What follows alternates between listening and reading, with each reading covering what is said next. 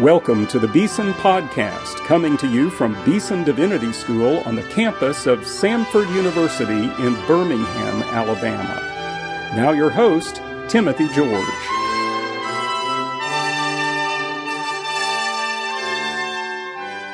Welcome to today's Beeson Podcast.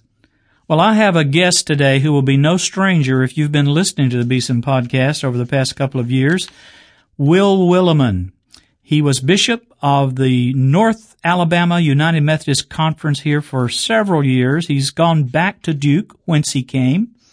And now he serves as professor of the practice of Christian ministry at Duke Divinity School, and for the past year has also been the pastor of Duke Memorial United Methodist Church in downtown Durham. Will, welcome back to the Beeson Podcast. Oh, thank you, Timothy. It's great to be invited back. Now, our main focus today, we could talk about a million things, and we have, and we will again, but today I want to focus our conversation on the new release of Resident Aliens. Now, you've written, I think, over 60 books. Of all the books you've written, this one written with your colleague and friend Stanley Hauerwas is probably the book for which you are best known. And I'm delighted to see it back in print again. It had an impact on me when it first came out, along with millions of other people. And so uh, that's what we want to talk about. And you begin uh, talking in this book about how it arose originally. I think that'll be interesting for people to to know about. And you make a distinction there between it just sort of seemed to happen by luck, but then you qualify that quickly and say for Christians, luck has a different name, providence. Say a little bit about the origin of resident aliens. Well, um, Stanley and I arrived at Duke about the same week, uh, and uh, in 1984, and um, I had known Stanley through his writing, and in fact, when I was pastor in Greenville, South Carolina, Stanley called me uh, one afternoon and told me that he had been studying my book in his Sunday school class or Methodist church up in uh, uh, Indiana. He was at Notre Dame at the time. So anyway, we became uh, uh, great friends. And um, at one point, I remember saying to Stanley, "You know, I've noticed that I get my best, most positive response from clergy who are under 30, uh, and my most negative response from clergy over 50. And of course, most of the groups I talk to are kind of mainline Protestant types." And Stanley said, uh, I think there's a definite generational break going on and um, something has changed. And so we started talking about, well, what, what has changed in American church life? And we quickly decided it's not liberal conservative. It, it's really more the church's situatedness in the world. Mm. And uh, as a shorthand for that, we called it Constantinianism. Mm. And um, we we began a series of conversations, and then that led to led to an article in the Christian Century about how our mood we we we characterized it as sort of a shifting mood where the church, having once been established in American culture, and this is sort of a Lesslie Newbigin kind of explanation, and we talk about our indebtedness to Lesslie Newbigin, but uh, having once been established in American culture, appears to be being disestablished and the culture is sort of saying, "Hey, North American Christians, if you want your young to grow up affirming this faith, you'll have to do it on your own. We're not going to give you help in public schools or uh, in uh, free breaks. Uh, where you'll have to do it yourselves." And so that that was the changing mood that we tried to talk about in Resident Aliens. And as you say, it really did seem to hit a chord um, across the spectrum of North American Christianity in a way that uh, we we thought was wonderful and amazing. You also use this uh, story about the movie uh, at the. I forget, was it Spartanburg, Greenville? Uh, Greenville. Yeah. Yeah, my hometown. On a Sunday uh, night. Where there are more Baptists than people. yes. Uh, and, uh, yeah, I, it was funny. That, that was my illustration. And I've had more people tell me, uh, recently in a book on funerals by Tom Long. He mm-hmm. cites that instance. Basically, it was that three or four of us um, made ourselves known at the Sunday evening service at Buncombe Street Methodist Church and the Methodist Youth Fellowship Group. And we walked in the front door and were seen by a number of people, and then we slipped out the back door and we joined John Wayne at the Fox Theater uh, for a movie in violation of South Carolina's blue laws. Mm. That were uh, probably a number of our listeners don't even know what blue laws are, but they kept most things closed in Greenville. And I said on that evening, though I didn't know it at the time, um, the Constantinian arrangement, coziness between American popular democracy and the church, uh, that that was the last, that was the end of Christendom in Greenville.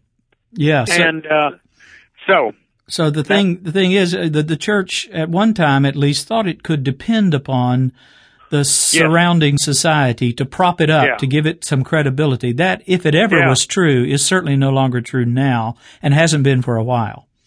Right. I just, uh, the way I put it is I don't think my parents ever worried about whether I would grow up Christian. It was the only game in town, and you couldn't even buy a gallon of gas in Greenville. Uh, there was on Sunday. There, there was a traffic jam at ten o'clock in Greenville with people going to Sunday school.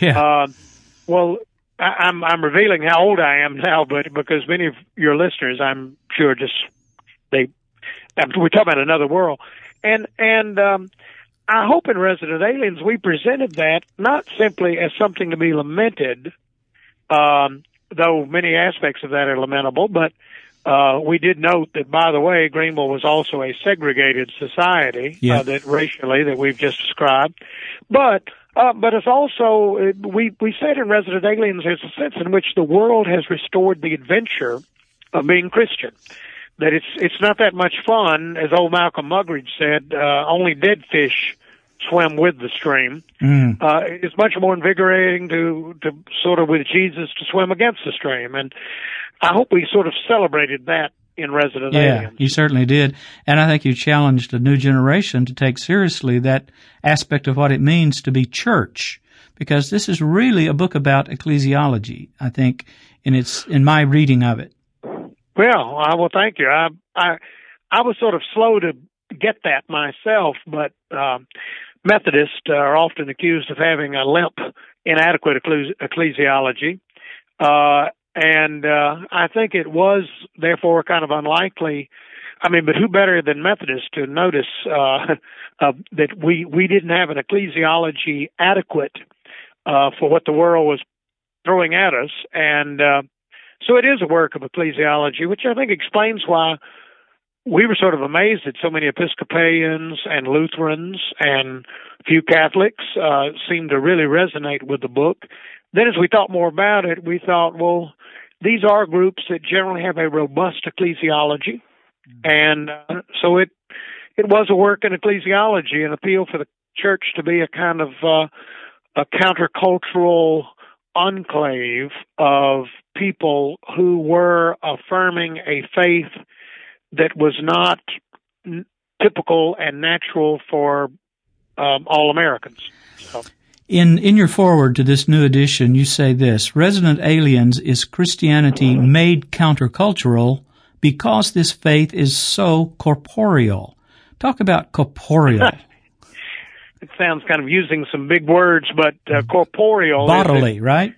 Uh, the church is uh, the church is the body of Christ, to Paul, Paul's favorite metaphor, as you know, and um, the ch- or the way I put it, the church is the way the risen Christ takes up room in the world.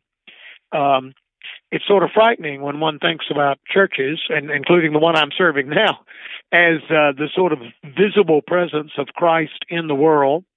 When we think about all of our inadequacies, um, and yet, this is uh, his answer to what's wrong with the world is the church. And there is a sense in which, back in the maybe we're not being fair, but uh, sort of a feeling back in the 1950s in Greenville, South Carolina, when you didn't really need the church to be Christian because uh, we had a devotional at the beginning of every school day. Uh, I remember when I was in the sixth grade and Ben Hur came to town, they marched all the children in the Greenville City schools into the movie theater to see Ben Hur.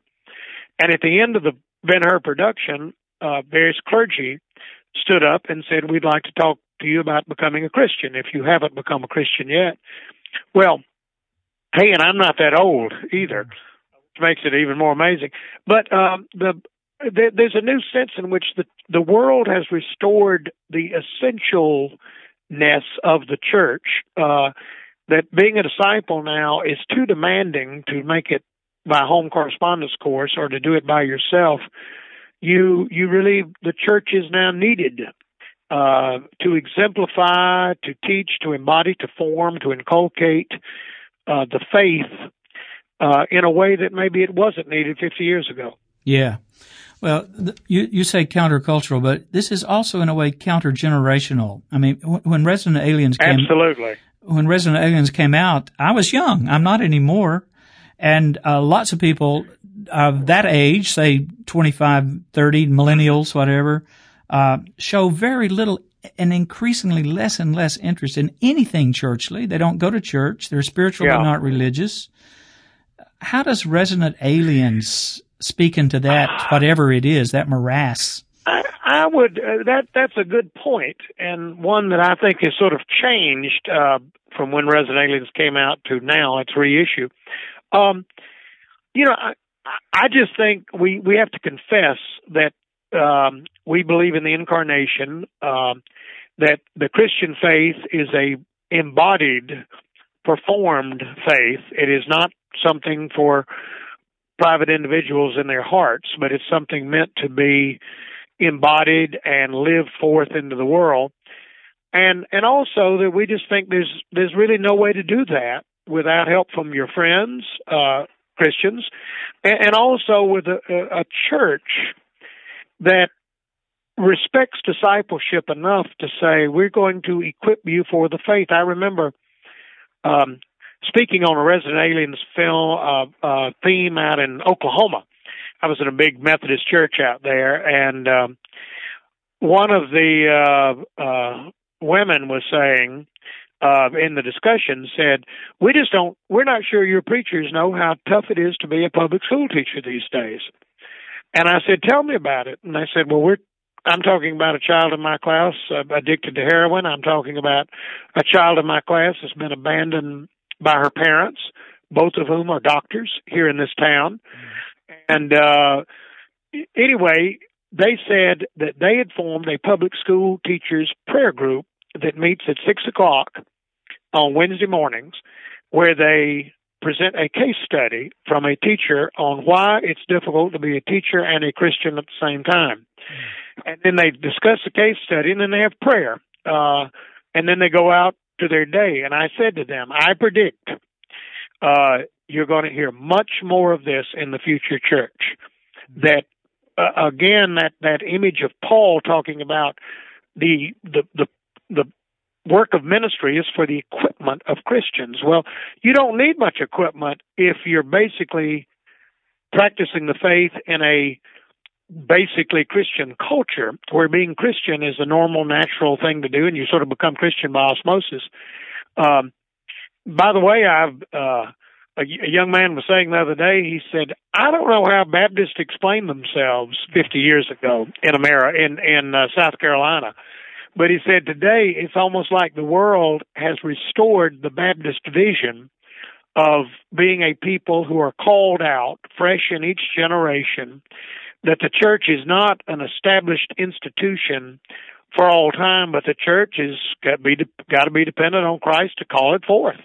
Well, uh, that that I think is a kind of a resident aliens type theme. Yeah, it may be a little too kind to my fellow Baptists, but nonetheless, it's a vision we do articulate. Well, I, we sometimes think Baptist, uh, Southern Baptist, in my part of the world, are the closest we ever came to a truly established church in America. Yeah. And I'm afraid a lot of Baptists sort of bought into that uh, that fantasy, mm-hmm. and uh, now it's fun to see uh, the sort of uh, a, a diff, that that Baptist originating vi- vision, yeah, uh, sort of being given interesting credibility by simply the world's resistance uh, to the vision. Now, Will, you're an unusual person. You, you're an ordained minister in the United Methodist Church. You've been a bishop here in Alabama in the North Alabama Conference. You love the church. You've given your life to the church. Does Resident Aliens speak into the reality of the institutional church, whether Baptist, Methodist, Presbyterian, Episcopalian? If not, to whom does it speak? Uh, well, there's a, a book review in the Christian Century this week. Uh, I'd written a uh, chapter in the book. It's a book on Eugene Peterson, you know, who's a very Mm. popular writer Yeah. and a very eloquent writer. But I had sort of taken Peterson to task for not having an adequately institutionalized view of the Christian faith and uh, not not much of an ecclesiology. Well, the reviewer said, "Gosh, this is this is Willimon, the Methodist bureaucratic bishop. this is not Willimon, the resident aliens here." Uh, and and I can see that. I, I would just say that in a sense, uh, it would take maybe two Methodists in a rapidly declining, once dominant um, mainline denomination t- to see that uh, we are being divested here. We are being disenfranchised. We are being disestablished, and um, and that may be good. And uh, so I would say that you know I am uh, I am somebody who has seen it from a number of sides. Um, but I, I think one thing I enjoyed about being bishop is um, I remember I will not mention this church, but I was at uh, talking to a minister, a youth minister in Birmingham, at one of our largest, most affluent churches, and I said to him, "How many kids do you get out on a Sunday evening?" And he said, "We get about 50. And I said, "How come you don't get a hundred?" And he said, "Bishop, are you never satisfied with anything?" Yeah, 50 but then sounds he pretty said, good. "Hey, did you learn anything when you drove over here to our church this evening? Did you see some of those houses you passed? Mm. Did you see the cars in the church parking lot driven here by our youth? Did you see? Did you learn anything with that?" And I said, "No, not particularly." He said, "Hey, we're in a kind of war here. Mm. It's us against the pagans." And he said, "I can't believe we actually rescue 50 teenagers per week out of that kind of environment." Well, that to me is a resident alien sort of observation, and I think Mm. that's that's amazing to be made by a Methodist youth pastor in a Methodist congregation in Birmingham, Alabama. But but there is a sense in which uh, now the resident aliens' predictions are being lived out in in some fascinating ways. Yeah.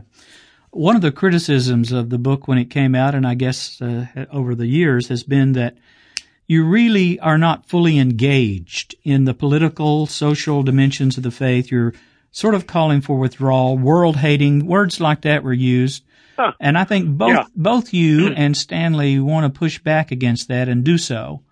Uh, say a little bit about that. You, you were both students at Yale. Well, you right? know um, uh, that that came as a, I mean, for people to say that we're sectarians. Of course, you being a Baptist don't think that sectarian is necessarily a nasty word. no, no. But yeah, uh, and and by the way, uh, I went to Yale Divinity School, so um, the Anabaptist vision, uh, sectarian vision, was completely absent from my theological education. I had to learn about it later from Mhm. people like John Howard Yoder and Stanley.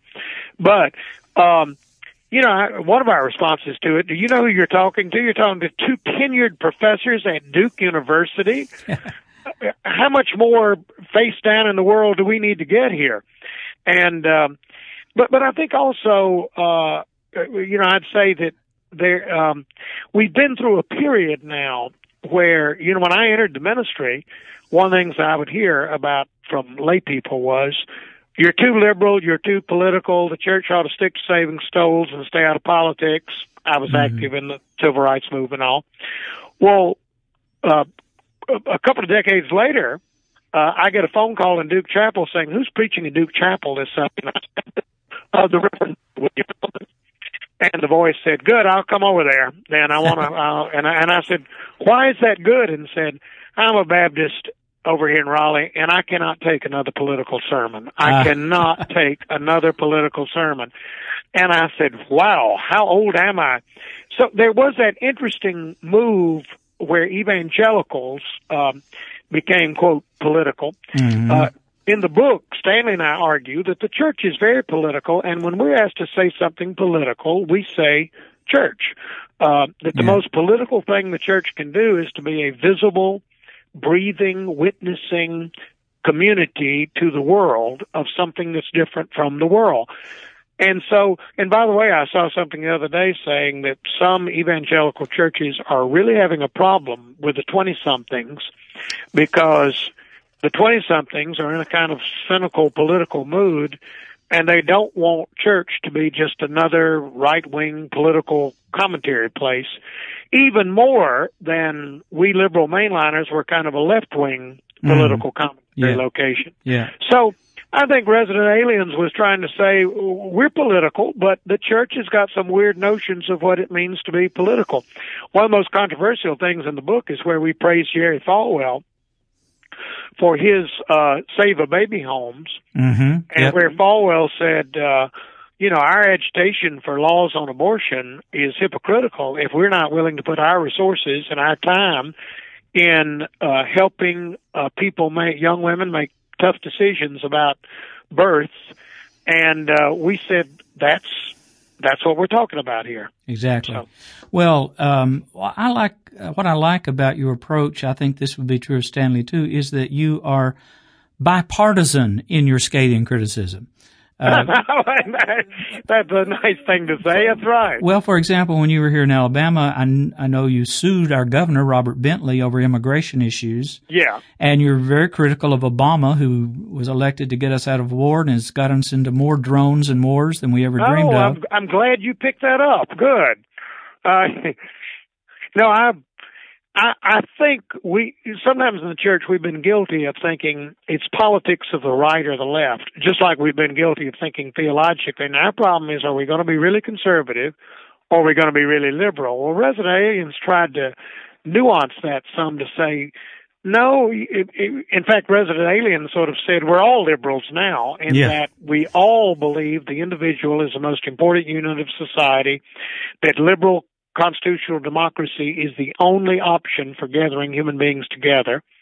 Uh, and, and, and we did kind of equally offend people who thought they were on the right or the left because we said both in the right and the left they don't, uh, notice how odd Jesus Christ is and his vision of what's what I remember one night in Birmingham after being at a very difficult forum in a Methodist church on health care with people screaming at each other and thinking, why did I ever get into this subject with these people? Um, and, and I went home thinking, okay, now I'm for universal health care in some form. Most of these people are very threatened by it and are against it. Well, I went home, turned on the TV, and there's Alabama Public Radio uh, TV, and they were having a discussion of economist, health care economist, and they were both they were had various visions and they're about can we afford universal health care, how expensive it's going to be, no price controls, and one of these maybe godless economists, maybe that's a tautology, but um, one of these economists said, "I think the main reason is Americans don't believe they've got to die." Mm. That, that, and he said when 80% of your health care funds are spent in your last year of life. That's not health care. That's immortality fantasy. yeah. And I sat there as a minister of the gospel and thought, darn, this mm. economist is telling more truth here on public TV than I've been telling from the pulpit that, hey, the issue for Americans may not be how much health care, how little, too little health care, but the, the issue might be, do you really think you may be immortal and a God or do you think you are totally dependent upon uh, uh, a God who raises the dead uh, for your ultimate destiny? And good health care is not your ultimate destiny. Anyway, I, I think I love the church when the church helps us think more deeply than Fox News or CNN or whatever, and we we think more creatively. Yeah, uh, yeah. You, you, you refer, of course, Stanley, I think, was a, a great disciple of John Howard Yoder. Um, I met him once or twice myself. He had a great individual uh, Im- mm. impact. But the politics of Jesus, his famous book, had such an impact, and I see that shadow over Resident Aliens. Oh yes, but yes, it. You should, yeah. But at the same time, you bring in a book by Bruce Winter, one of our friends here at Beeson, has taught with us several times, seek the uh-huh. welfare of the city, Christians as benefactors and citizens, talking about the Roman Empire. In, yes. in which there's a little more nuanced, I think, understanding of engagement. Uh, there is, and in fact, um, I think I met Bruce Winter through the Beeson podcast. Mm-hmm. Uh, I listened to you, uh, uh, poorly dressed and sweating on my elliptical machine. And uh, that makes so, Betsy smile. Uh, we never know if anybody's I, listening. You had a great interview as our, or he gave a lecture, Bruce. Or, yeah. But and I immediately went out and got his book on uh, seek the welfare of the sick. And I think you're right. He does have a more nuanced view. I think in places Stanley and I come across as sort of angry and I remember Stanley when we were in Ireland at one point and an Irish person said, You seem to have such a negative view of the world and modern culture and he said and Stanley said, Well maybe when you think of the world you think of Ireland and maybe that's okay. When we think of the world we think of the Pentagon. and and there's there's there's a bit of a difference there.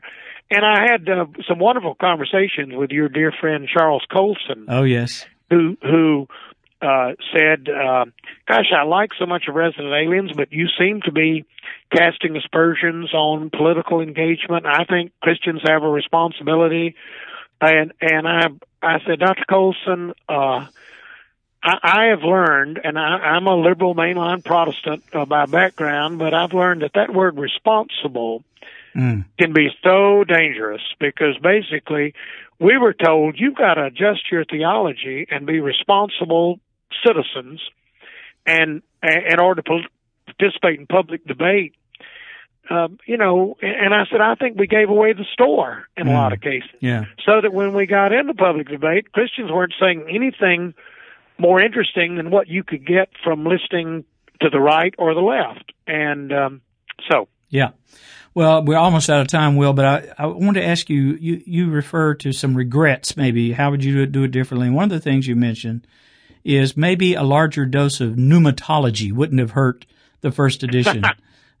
Talk about the Holy Spirit, right? The pneumatology. Well, you know, we we Wesleyans ought to be big on uh, the Holy Spirit, but I, I think the Holy Spirit is this wonderfully disrupting missional presence. I mean, my my image of the Holy Spirit is the Acts of the Apostles, where you have the poor old church just being dragged kicking and screaming throughout uh, Asia Minor and uh, uh, talking to people they didn't want to talk to, saving people they didn't really want to get saved, and um, that that I think is um, mission. I think mission is not sufficiently dealt with in Resident Aliens.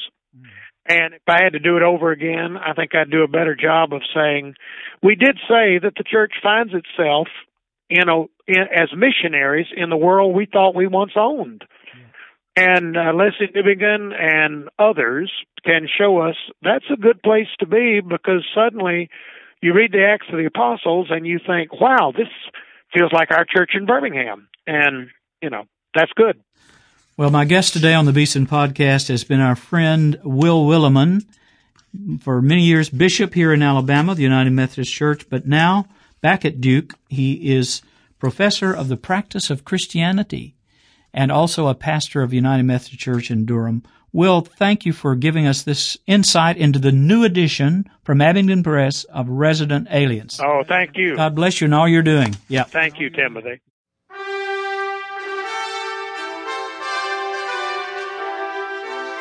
You've been listening to the Beeson Podcast with host Timothy George.